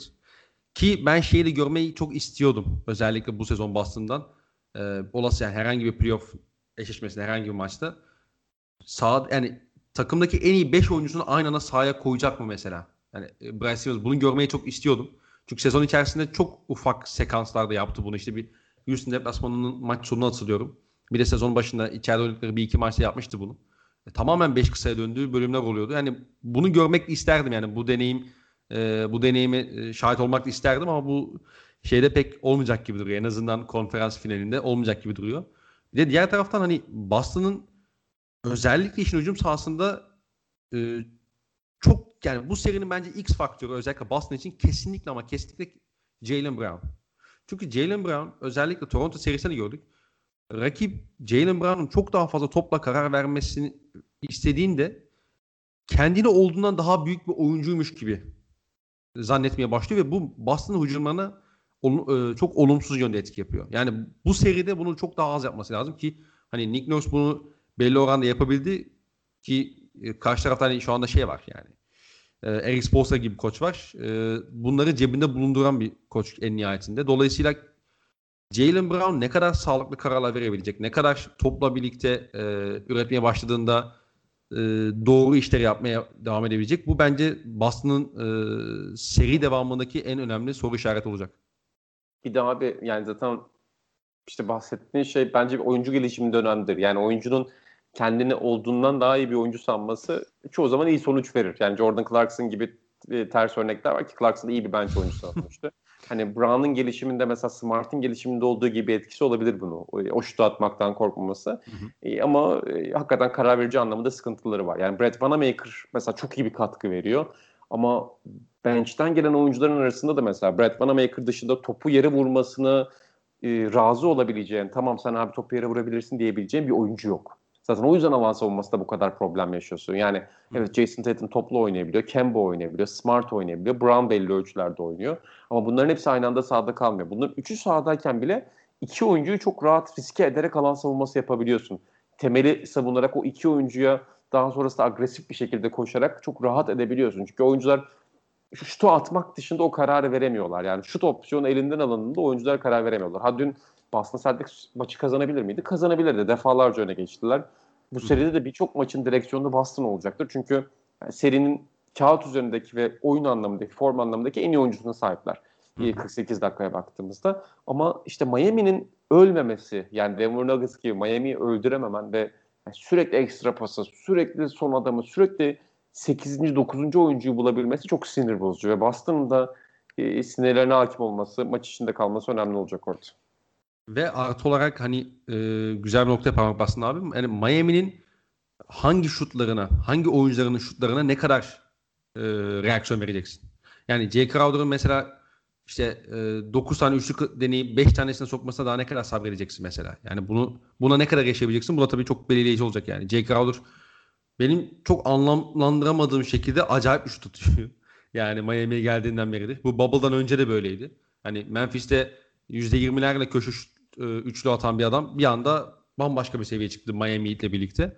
Ee, yani bir yerde hani tamam bu şutu risk edeceksin ama işte o şutları sokmaya başladığında sen buna ne kadar sadık kalacaksın? Bunu ne kadar değiştireceksin? Bunu değiştirdiğin zaman rakibin yapacağı başka hamlelere ne kadar cevap verebileceksin? Bunlar tabii ki belirleyici olacak yani. Bu sadece hani Boston için değil işte az önce bahsettiğimiz gibi Jalen Brown'un diyelim ki karar ver, verici noktasında işte Marcus Smart'ın karar verici noktasında e, ki gelişimi eğer bu seride e, biraz oluşursa özellikle Jalen Brown özelinde sen Miami Heat olarak mesela buna ne kadar e, karşı koyabileceksin? Buna ne kadar cevabın olabilecek? Buna tabii çok e, belirleyici olacaktır diye düşünüyorum seride. Bir de e, ya şey sıkıntı yaratabilir. Seri uzadıkça hani Boston evet kenardan katkı aldığı isimler var. İşte Grant Williams bir çaylak olmasına rağmen çok yani yaşının ve NBA tecrübesinin üzerinde bir olgunlukla oynuyor. Bunu okey. İşte Robert Williams evet geçen iki seride değerli katkılar verdi. Tamam bu da cepte. Ee, özellikle Toronto serisinde. Ama sen Gordon Hayward dönmediği sürece geçen seride de çok yoğun bir e, mücadeleden çıktığın için ve 7 maçlık bir seriden çıktığın için burada hem mental anlamda hem fiziksel anlamda o yorgunluğu serinin devamında da hissedebilirsin. Yani dolayısıyla hani seri uzadıkça Miami'nin belli noktalarda ön, öne çıktığını da görebiliriz diye düşünüyorum. E, tabii abi yani bu hakikaten seri ilerledikçe e, bu anlamda nasıl olacağını çok önemli. Çünkü hakikaten de yani Grant Williams'in yapabildiği şeyler var ki çok ilginç bir şekilde çok kritik şutlar sokabiliyor. İki seridir bunu belli açılardan gördük. E, ama Miami Heat'te işte az önce özgüven konusunda bahsettik ya o kadar fazla topu yere vurabilecek oyuncu var ki belli açılardan ve Crowder da bu kadar iyi şut atarken o kadar fazla opsiyonun oluyor ki ciddi anlamda Miami eğer bir tane daha yakın maç alırsa yani ikinci maç olmak zorunda değil. Serinin başında işte Boston çok daha favori olarak taraf olarak gösteriyordu. Hakikaten direksiyona çok rahat bir şekilde geçebilir. Bir de ilk maçta abi dikkatimi çeken noktadan biri sürekli seri oldu ya. Yani 7-0, evet. 8-0, 9-1, 9-2 yani sürekli seri oldu. Yani muhtemelen bu şekilde devam edecektir bu seri ki hani bu şekilde devam etmesini de istiyorum bir basketbol sever olarak tabii ki. Ee, bu dikkatimi çekti. Bir de benim bu seride görmeyi merak ettiğim yani olacak olup olmayacağını merak ettiğim nokta var ki e, bu Eric Spoelstra'nın rakip oyuncuların yani rakip yıldız oyuncuların üzerinde yarattığı bir konuyla alakalı. Abi Eric Spoelstra mesela 2012'de Kevin Durant'e yaptı bunu. Mesela Kevin Durant'in 3 sayısına çok baskı yapıp onu penetre yapmaya zorlayıp ve zayıf taraftan Shane Battier ile ya da işte LeBron James'e Dwayne Wade'le yardım getirip Kevin Durant'i ciddi manada faal problemine sokmuşlardı. Geçen e, seride Yannis Antetokounmpo üzerine de farklı bir şekilde o duvarı kurup e, o duvarı oluşturup onu yine faal problemine soktuğunu gördük. Hani burada e, özellikle hani Tatum üzerinden ben bunu yorumluyorum ama başka bir oyuncu üzerinden de hani işte e, bunu yapabilirler. Hani bir X bir oyuncuyu mesela sürekli e, faal problemine sokabilir yani Eric Spoelstra. Ben onu da hani görmek istiyorum. Acaba işte buna e, Tatum'un ya da Kemba'nın ya da işte Jalen'ın kimi Hani burada hedef olarak alacaksa tabii. E, buna nasıl reaksiyon vereceğini hani ben görmeyi de çok istiyor e, merakla bekliyorum açıkçası. Hani ilk maçta çok aman aman bir problem olmadı yani. Tatum işte 4 faal bitirdi ama hani maçın sonunda yaptığı bir faal var. İşte 4. çeyrekte yaptığı faal var. Hani o erken faal problemine girmedi en nihayetinde. Ama bu serinin ilerleyen kısmında hani e, Eric Spoelstra'nın da cebinde tutacağı ufak tefek hani e, adjustmentlardan biri olacaktır yani.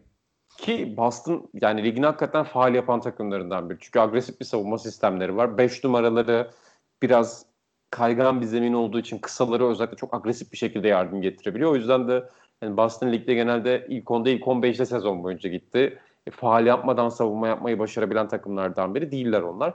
E, o yüzden de yani senin söylediğin gibi hücumda da o faali alacaktır, savunmada da o faali alacaktır belli Boston oyuncularına. Zaten rotasyonda 6-7 kişiyken faal problemine girmemen mümkün değil. Öyle öyle yani. Bir yerde yorgunlukla e, yorgunluktan kaynaklı olarak da o faalleri yapabiliyorsun en nihayetinde. Ee, ya biz bunu hani bayağı konuştuk ve bu yeni dinleyen herhalde Miami bu seriyalı götürür diye düşünecek ama e, ben ne olursa olsun hani Boston'ın e, hala önde olduğunu düşünüyorum. İlk maçı kaybetmesine ve az önce bahsettiğimiz e, konulara rağmen. Ya bir kere Jason Tatum e, zaten sezon içerisinde bunu göstermişti ama hani artık oldu abi. Yani Jason Tatum hakikaten oldu. Yani ligin en değerli 12-13 oyuncusundan biri oldu bence kesinlikle. E, bunu muhtemelen de devam ettirecektir. Kemba'nın ben bir yerde bireysel anlamda da e, şey yapacağını düşünüyorum. Hani bir yerde o ağırlığı koyacağını düşünüyorum. Hani geçen seride evet kritik e, işleri oldu. İşte e, üçüncü maçta mesela en basitinden son topta yaptığı asist e, Daniel Tice'e vesaire. Ama genel manada sıkıntı yaşadığını gördük yani. Çünkü onun üzerine çok yoğunlaşmıştı e, Toronto Raptors. Hani Kemba'nın bu seride biraz daha e, belli noktalarda hani e, ön plana çıkması gerekecek. O da zaten bunun farkındadır muhtemelen. E, işte Brad Stevens Miami'nin sahaya koyabileceği birçok şeye ya da hemen hemen her şeye cevap verebilecek de bir koç. Yani Eric Spoelstra evet çok özel elit bir koç ama karşı tarafta da e, yani işte Doug Rivers yok en nihayetinde. E, Brad Stevens gibi bir taktik e, dehası e, var. Yani dolayısıyla ben 7 maça gideceğini düşünüyorum. 7 maça gitmesini de istiyorum. E, ama burada hani e, Boston'ı ben de önde görüyorum. Senin e, Miami Heat tercihine karşılık. Yani 7 Zaten- maçta Boston diyorum ben de. Zaten rasyonel olarak baktığında hani Miami Heat'in belli bir şut performansını, belli görev adamlarından katkıları alamayacağını ya da işte Jim Butler'ın normal sezon şut performansına döneceğini falan alt alta yazdığında hani bunlar olabilirse diye yazdığında Boston'ın daha fazla avantajı sahip olduğunu söyleyebilirsin. Ama işte Hayward'ın yokluğu orada çok ciddi bir eksi.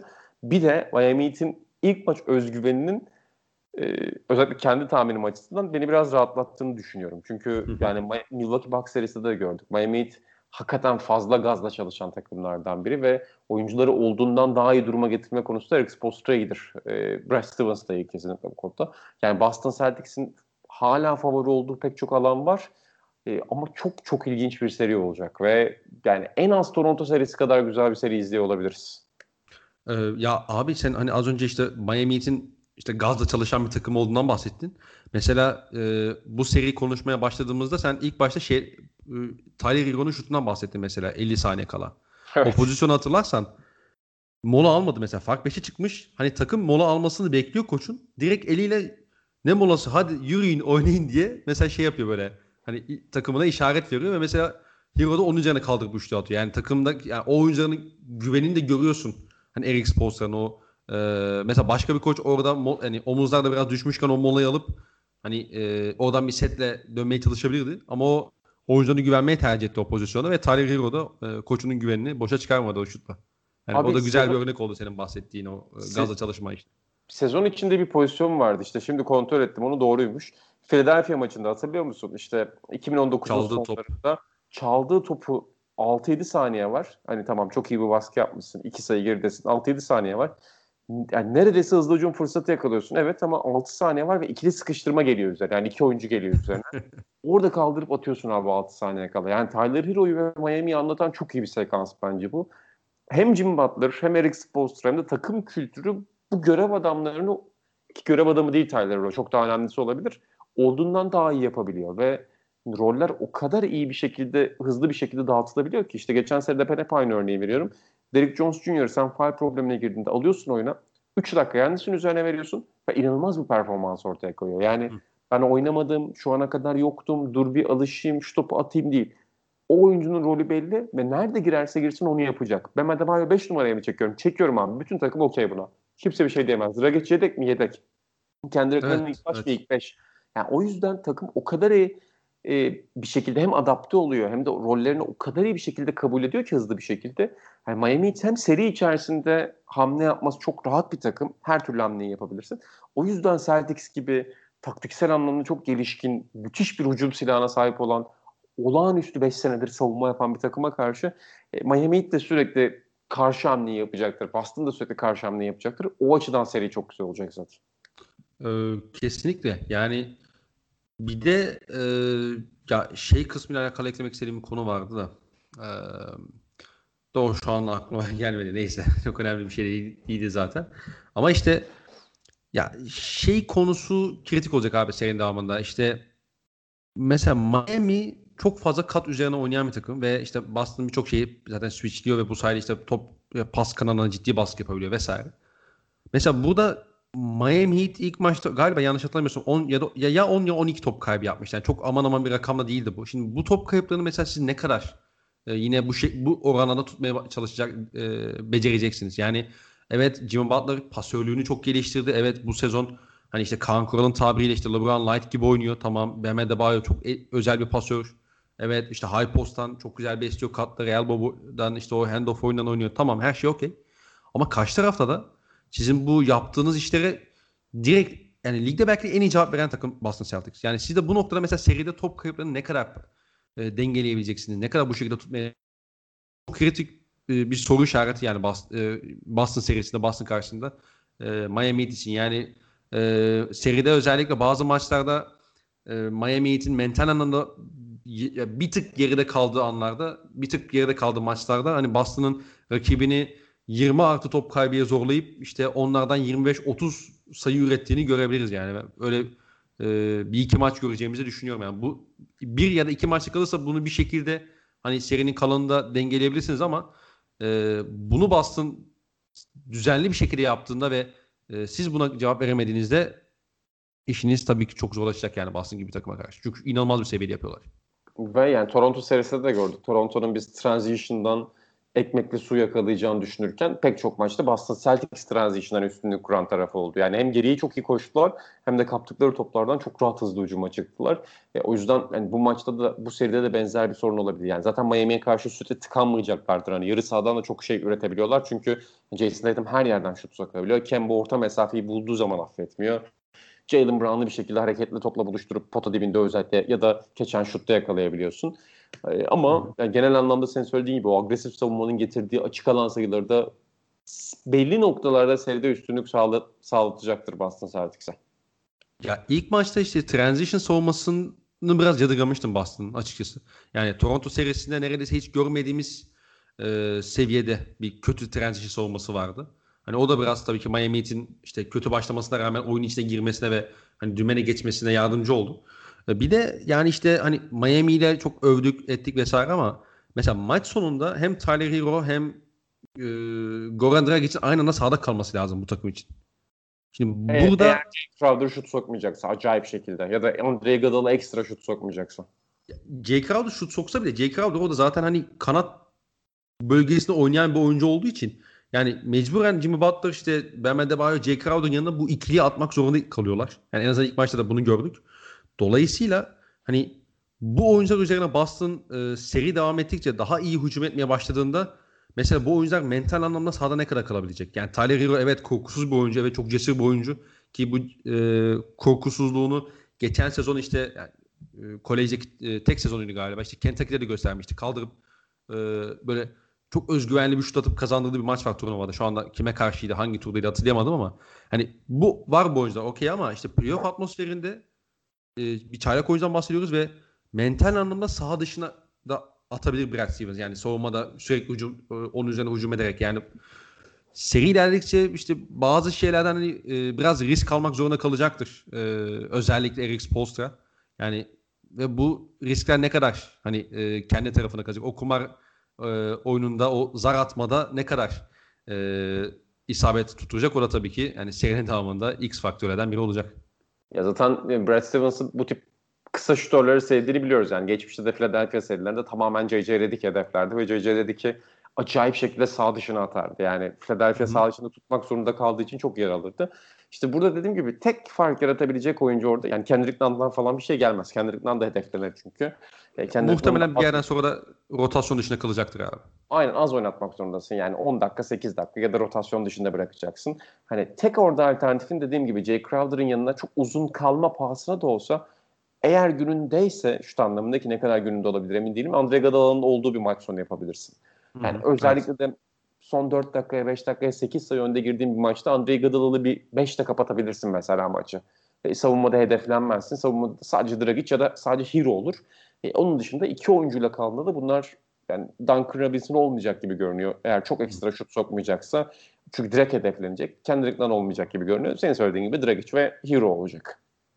Öyle öyle. Ya Igadala'ya bir ya da iki maçta güvenebilirsin abi. O öyle maçları var playoff'larda. Kritik anlarda Igadala hakikaten başka bir seviye çıkabiliyor yani işte. Dünya kadar maç sayabiliriz. Hatta bu playoff serisinde Aynen. serilerinde de sayabiliriz yani. İşte bu seriden önce işte geçen sezon iki tane ben maç hatırlıyorum. Hatta üç maç pardon işte Yani Toronto serisinin ikinci maçı hatırlarsın. Maçı kazandıran üçlü soktu yani. Maçı e, yani kendi Golden State'de kalmasını sağlayan üçlü soktu. Altıncı maçta yine 20 sayı falan atmıştı. Houston serisinde 5 tane üçlük attığı maç var. Durant'in sakatlan sakatlanıp çıktıktan sonraki işte o 6. maçta vesaire. Yani var böyle şeyler ama hani bu madalyonun görünen kısmı bir de görünmeyen kısmı var yani diğer tarafı var madalyonun. Dolayısıyla e, hani ne kadar Iguodala'nın şutlarıyla e, yaşamak isteyecek Eric Spoelstra o onu bilemiyorum. Onu şu andan öngörmek zor. Kesinlikle. Ee, peki her iki takım içinde bir X faktör seçmek zorunda olsan abi. Hmm. Ya Bam Adebayo Miami'de. Ee, zaten ilk maçta da gördük. Sadece blok pozisyonu değil.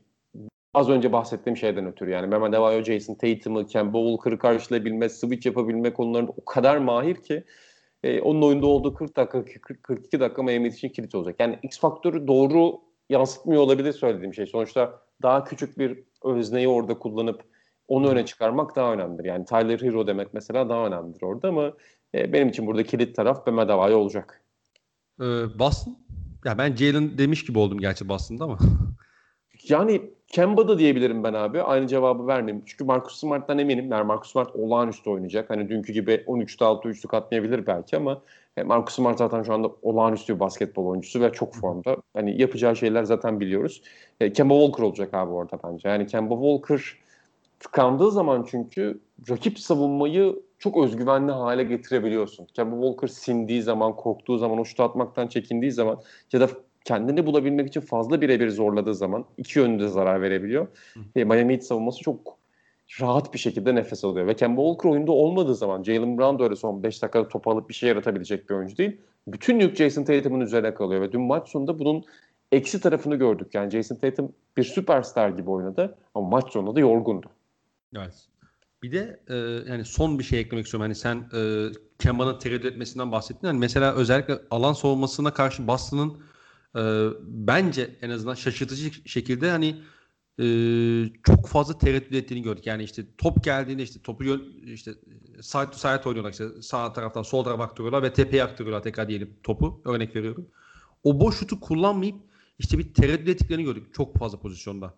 Ve bu abi artık yani özellikle Miami gibi bir takıma karşı yapmamanız gereken bir şey. O şut geliyorsa atacaksınız. Ya atacaksınız ya da pen, kafanızda penetre varsa penetreyi yapacaksınız. Yani ama o da karar vermeniz lazım. Kemba Walker seviyesinde bir adamın artık orada özellikle e, o kararı çoktan vermiş olması gerekiyor bence. Ben zaten yani seri ilerledikçe Boston'ın en büyük artısının bu alanda olabileceğini düşünüyorum. Yani bir noktada alan savunmasına karşı çok verimli olmak zorundalar. Çünkü onlar da çok alan savunması deniyorlar. Hani illa iyi alan savunması yapan takım iyi alan savunmasını hücum edecek diye bir gerçek yok tabii ki. Malzemeye göre değişir bu işler ama e, yani Toronto serisinde bunu çok geliştirememişlerdi. Başka alanlarda gelişseler de. Yani bu seride yani seri ilerledikçe Brad Stevens'ın en çok üzerine titreyeceği şey bu olacak. Çünkü Miami kıyamet gibi kullanacak. Yani alan savunmasının bir de göz ardı edilen bir tarafı işte az önce Clippers'ta biz dedik ya savunma anlamında malzemeleri iyi kullanamıyorsun diye. Hı hı çok komplike bir savunma tabii ki Miami Heat'inki. Miami Heat oyuncuları çok akıllı savunmacılar ama bence genel anlamda koçların NBA'de bu kadar çok kullanmaya başlamasının ve bundan sonra da kullanacak olmasının bir temel sebebi var. Bu ağır tempoda yani ağır derken çok yüksek tempoda o kadar fazla detayla meşgul oluyorsunuz ki bazen savunmayı ikinci plana atıyorsunuz. Alan savunması belli prensipleri size çok rahat öğretebildiği için ve aslında az şey yaparak çok şey yapmaya yol açabildiği için alan savunmasına gitmeyi çok tercih edecektir koçlar ileride. Yani şu anda %10, %8 civarında kullanıyor elit koçlar. Bunun %15 civarına çıktığı zamanlar bile göreceğiz. Çünkü herkesin çok temel görevleri var. Özellikle biraz kolları uzun kanatlara sahipsen, koşabilen kanatlara sahipsen o açıkları çok iyi kapatabiliyorsun ve arkada boşluk vermiyorsun. Yani modern NBA'de en isteyebileceği şeye sahipsin. Üçlüyü zorlayabiliyorsun, boy alanında sayı vermiyorsun. Tamam rebound zafiyetin var ama zaten rakip hücumcular artık reboundlara çok girmiyorlar. O yüzden de alan savunması çok büyük bir rahatlık yaratıyor ve o yüzden de Miami daha fazla kullanacak. Artı olarak yani kesinlikle öyle abi. Artı olarak alan savunmasında şöyle bir durum da var. Yani alan savunması yaptığın zaman e, yüzün rakip potaya dönük oluyor ve aslında transition içinde hazır pozisyonda oluyorsun. Yani o da mesela NBA'de artık hani çok ko- kovalanan bir durum olduğu için yani açık kalan kovalamak. Yani onu istediği için takımlar en nihayetinde. Yani direkt işte rakibi kötü bir şuta zorladığın zaman direkt işte özellikle o işte 2-3 alan savunması diyelim. işte öndeki ikili direkt e, bir açık alan sayısı için hemen fırlayabiliyor ön tarafa yani. Bu da önemli bir kısım tabii. Yani bir de bu alan savunmasında abi yani sen kanatlardan bahsettin. E, pot altında bekleyen adamın da Bam Adebayo olunca her yere yetişebildiği için de yani işinizde biraz kolaylaşıyor sanki. Peki abi. E, dolu dolu bir yayın oldu. Tekrardan geldiğin için ben teşekkür ederim. Benim için de öyle. Ee, ben de bizim kendi podcastimizden Sokrates FC'den çıkmıştım. Oradan buraya geldim. Arka arkaya iki tane çok keyifli podcast oldu ki her zaman konuk olmak çok keyifli. Daha önce de konuşmuştuk zaten. Evet evet. Ee, Flagrant'ın sonuna geldik.